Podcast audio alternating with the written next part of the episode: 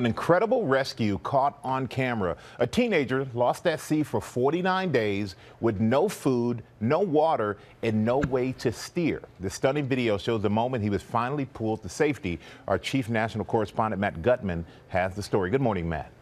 Hey, good morning, Michael. And the most harrowing part of that journey, you can't see in that video. He apparently jumped off that raft and swam towards that giant tanker in the open ocean, where crew members threw him a life preserver. He'd survived, he said, by eating fish he'd caught and drinking seawater he filtered through his shirt.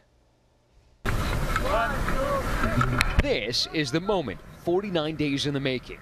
19-year-old Aldi Adilang rescued from the Pacific Ocean after nearly two months lost at sea. Adilang lives and operates this wooden fishing vessel, and on July 14th, blistering winds snapped the rope which was anchoring the floating hut in place and sent him drifting 1,200 miles, taking the teen from the shores of Indonesia to near Guam.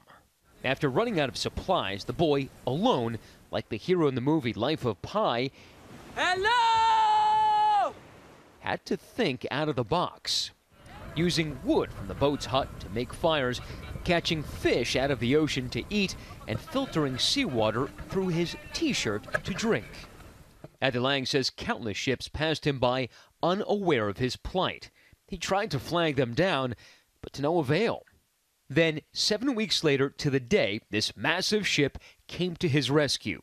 The teen managing to send out distress signals, a simple help over his portable radio, causing the ship that had passed him by to turn around. The ship approaching him, causing those giant swells, nearly capsizing his raft. But the young man holding on, screaming as the waves crash over him. Finally, the crew starts heaving him in. Careful, careful! Clinging to that rope ladder and hanging on for dear life. Okay, that's good, that's good. Slowly, slowly.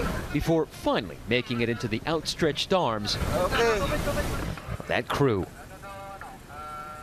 So that raft is called a floating fish trap.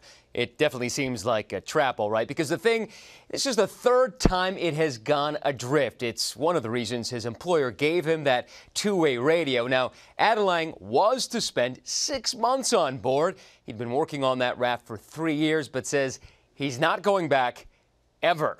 Michael. hey, man, we can't say we blame him. We sure he couldn't get off that raft fast enough. Thank you so much.